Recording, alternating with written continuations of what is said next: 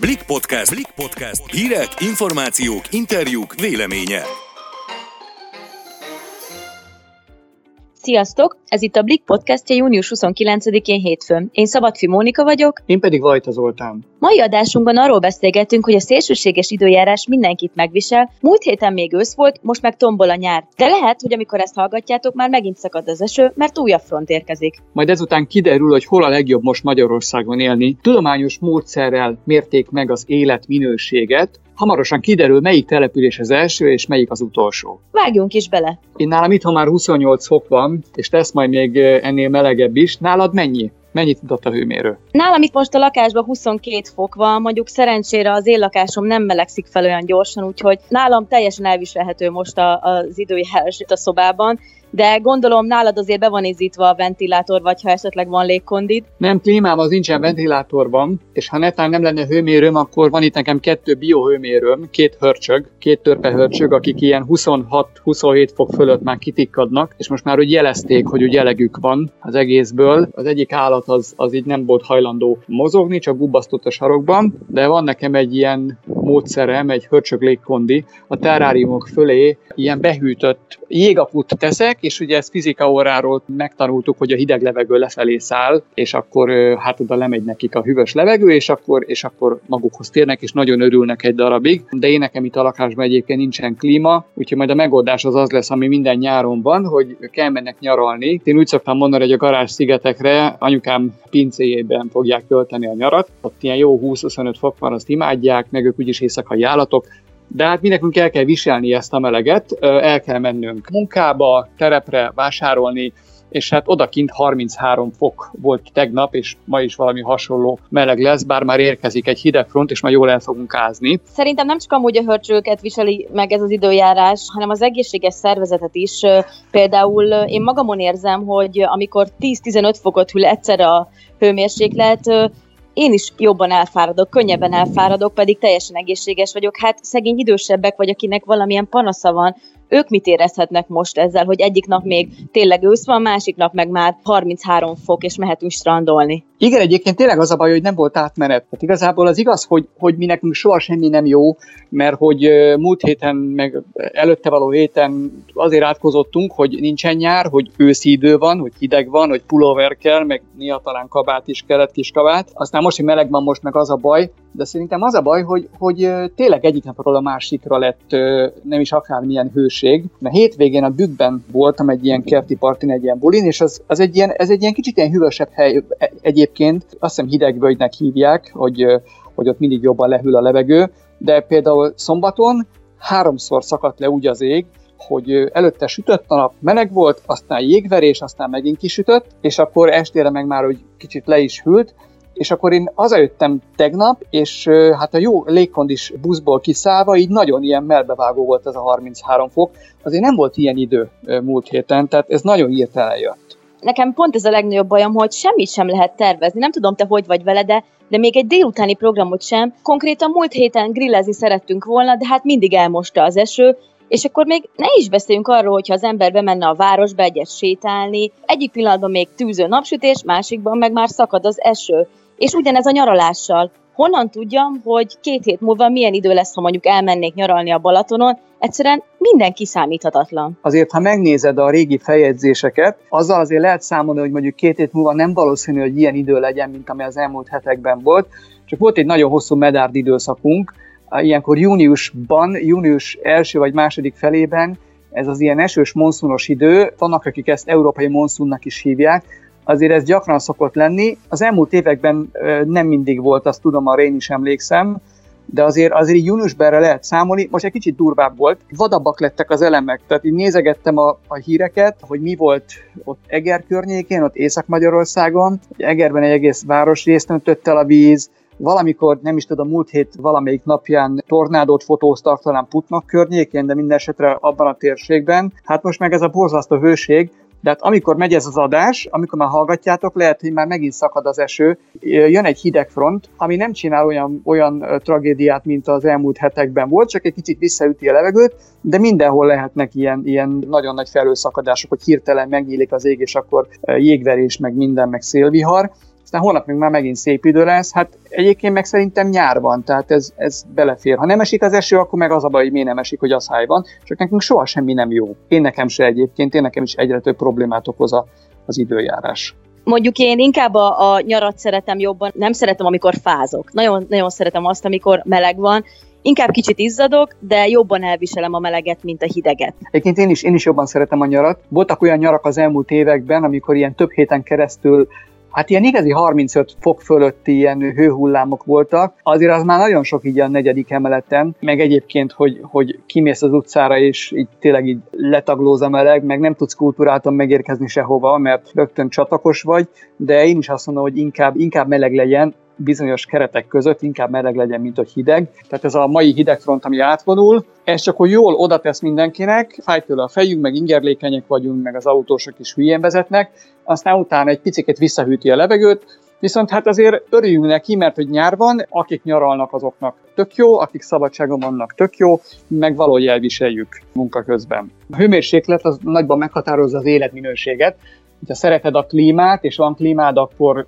úgy érzed, hogy jobb az életminőséged, hogyha nem bírod a meleget, akkor meg rosszabbul érzed magad. Van ennek objektíven mérhető tudományos módszertana is, hogy hol a legjobb élni.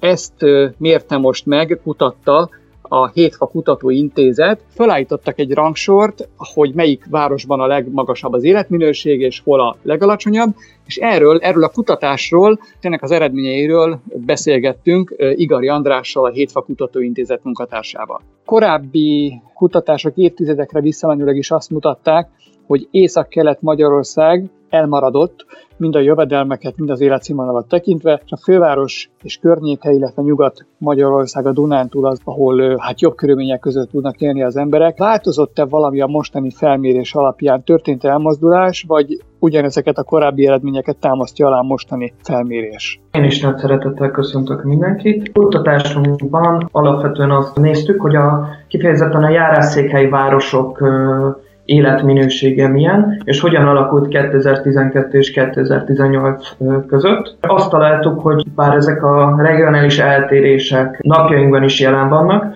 ugyanakkor az elmúlt évtized fejlődése, az életminőségben bekövetkező változás következtében összességben csökkentek valamelyest ezek a különbségek. Ki lehet azt jelenteni, hogy ez és ez a település, ahol a leginkább embert próbáló a létezés, és ezeken és ezeken a településeken pedig könnyebb vagy sokkal jobban élnek az emberek, hogy tudunk-e példákat mondani, hogy mondjuk melyik település került leghátúra. Nevezzük meg a legeket. Ugye a listánk alapján nem szeretek úgy kifejezetten legeket megállapítani, ugyanis uh, itt inkább a a nagyobb kép az, ami a döntő. A lista elején elsősorban, amint mondta, a Budapest környéki városok emelhetők ki, például a nem megyei jogú városok közül Szentendre vagy Gödöllő az, ami kifejezetten előtart, míg a lista végén, hát elsősorban észak-kelet magyarországi városokat találunk, szabolcs már megyéből, Hajdubihar megyéből, vagy Borsodból, borsod megyéből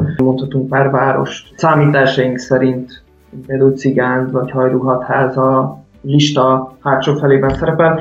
Mi az, amit mértek? Mi az, amit lehet mérni? Mitől függ tudományosan az életminőség? Mi az, ami ebbe bele számítandó? Az életminőség egy elég tág fogalom, számos dimenzióját vizsgálhatjuk és vizsgáltuk is. A jövedelmi helyzet mellett az ahhoz erősen kapcsolódó gazdasági helyzetet is vizsgáltuk, de olyan témákat is, mint a demográfia, a települési környezet, a civil társadalom, a településen elérhető szolgáltatások. A demográfiai helyzet alatt a vándorlások, illetve a különböző népmozgalmi mutatók, tehát például a halálozási rátát is bevezettük, illetve az előregedést is fontosnak tartottuk megvizsgálni. Még például a települési funkciók közül ö, olyanokat emeltünk ki, például, hogy van-e kórház a településen, esetleg gimnázium, színház. Vizsgálták-e azt, hogy az egyes emberek miként érzik magukat, megkérdezték az egyes embereket, tehát van-e benne ilyen nagyon személyes, szubjektív része a kutatásnak,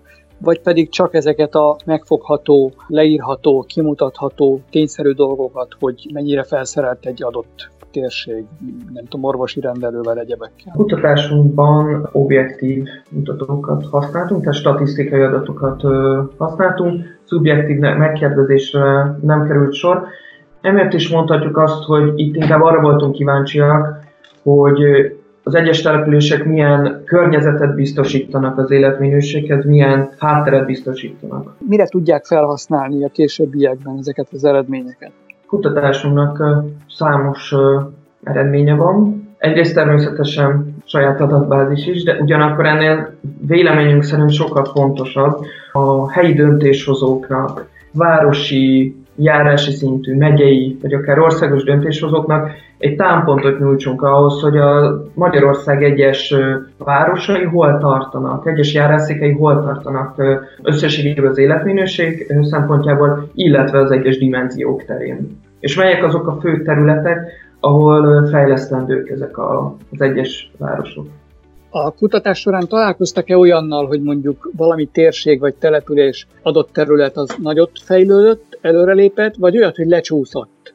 Lényegében 2010-es éveket ölelte fel ez a kutatás. Azt találtuk, hogy egyrésztről szinte mindegyik járásszékhely előrelépett. Tényleg a legtöbb város esetén növekedő értékeket kaptunk, Ugyanakkor, hogy mely városok voltak azok, amelyek a többinél uh, nagyobb mértékben tudtak előrelépni, az eléggé szórt. Ez alapján nem nagyon tudunk ilyen régiókat meghatározni, hogy ez volt az a terület, ahol uh, az összes város kifejezetten nagyot előrelépett, hanem összességben azt mondhatjuk, hogy általánosságban véve előrelépett ez a település csoport, Ugyanakkor elég vegyesen találunk az országban olyan helyeket, hogy hol volt relatíve nagy, és hol volt relatíve kisebb előrelépés. Alapvetően azt találtuk, hogy azok a járásszékek tudtak átlagosnál nagyobbat előrelépni, ahol nagyobb gazdaságfejlesztési projekt zajlott az elmúlt Tehát mondjuk ahol gyárak épültek, munkahelyek létesültek, vagy megépült egy elkerülő út, Elsősorban hát azt látjuk, hogy a, a gazdaságfejlesztés a jövedelmet, illetve a szegénység visszaszorítását is egyaránt elősegítette. Tehát igen, ez, egy, ez például egy olyan tényező volt, ami sokat jelentett. Van-e olyan, ami mondjuk úgy ki lehet emelni, hogy na erre aztán nem számítottak? Ami fő tanulság számunkra az, hogy egyrésztről az elmúlt időszakban tényleg előre tudott lépni a legtöbb járásszékhely, ez mindenképp egy fontos eredménynek tartjuk. Nem volt meglepő, ugyanakkor érdekes volt azt tapasztalni, hogy az egyes nagyobb térségek, városai közt is jelentős eltéréseket kapunk. Például a határmenti területek esetén továbbra is jellemző, a határmenti városok esetén továbbra is jellemző egyrészt a határoknak az, az úgynevezett árnyékoló szerepe, valamelyest visszafogja határmenti városoknak a fejlődését, Másrésztről pedig azért itt azt is tapasztaltuk, és ez inkább már a módszert ahhoz vezet át, hogy a határmenti helyzet valamelyest torzított is egy-két adatot, tehát hogy a határmenti városokban sokan dolgoznak például a határ túloldalán. Ez például valamelyest befolyásolt ezeknek a mutatóknak az értékét. Például ez a munkanélküliségi adatokon is visszaköszön egyébként, hogy például ezeken a területeken rendkívül alacsony a munkanélküliségi ráta kijelentető, hogy a határon átnyúló munkavállalás ebből a szempontból befolyásolta a mutatónkat, hogy nem minden jövedelmet tudtunk nyomon követni, tehát a magyar adatokban ezek nem jelentek meg. Jobb vagy rosszabb eredményre számítottak, amikor nekiálltak? Nehéz ezt megfogni, hogy jobb vagy rosszabb eredményre számítottunk. Hasonló eredményeket vártunk, ugyanakkor amiben ez tényleg újat adott nekünk is, hogy például azt láttuk, hogy különböző dimenziók terén milyen különbségek vannak. Tehát lehet, hogy van olyan város, ami kifejezetten jól teljesít gazdasági téren, ugyanakkor például a környezeti mutatók terén sokkal rosszabbul teljesít. Tehát, hogy inkább ebben voltak váratlanabb fordulatok. Köszönjük szépen, hogy a vendégünk volt. Köszönjük, hogy a Blik podcastjét hallgattátok, legközelebb szerdán találkozunk. Sziasztok! Sziasztok!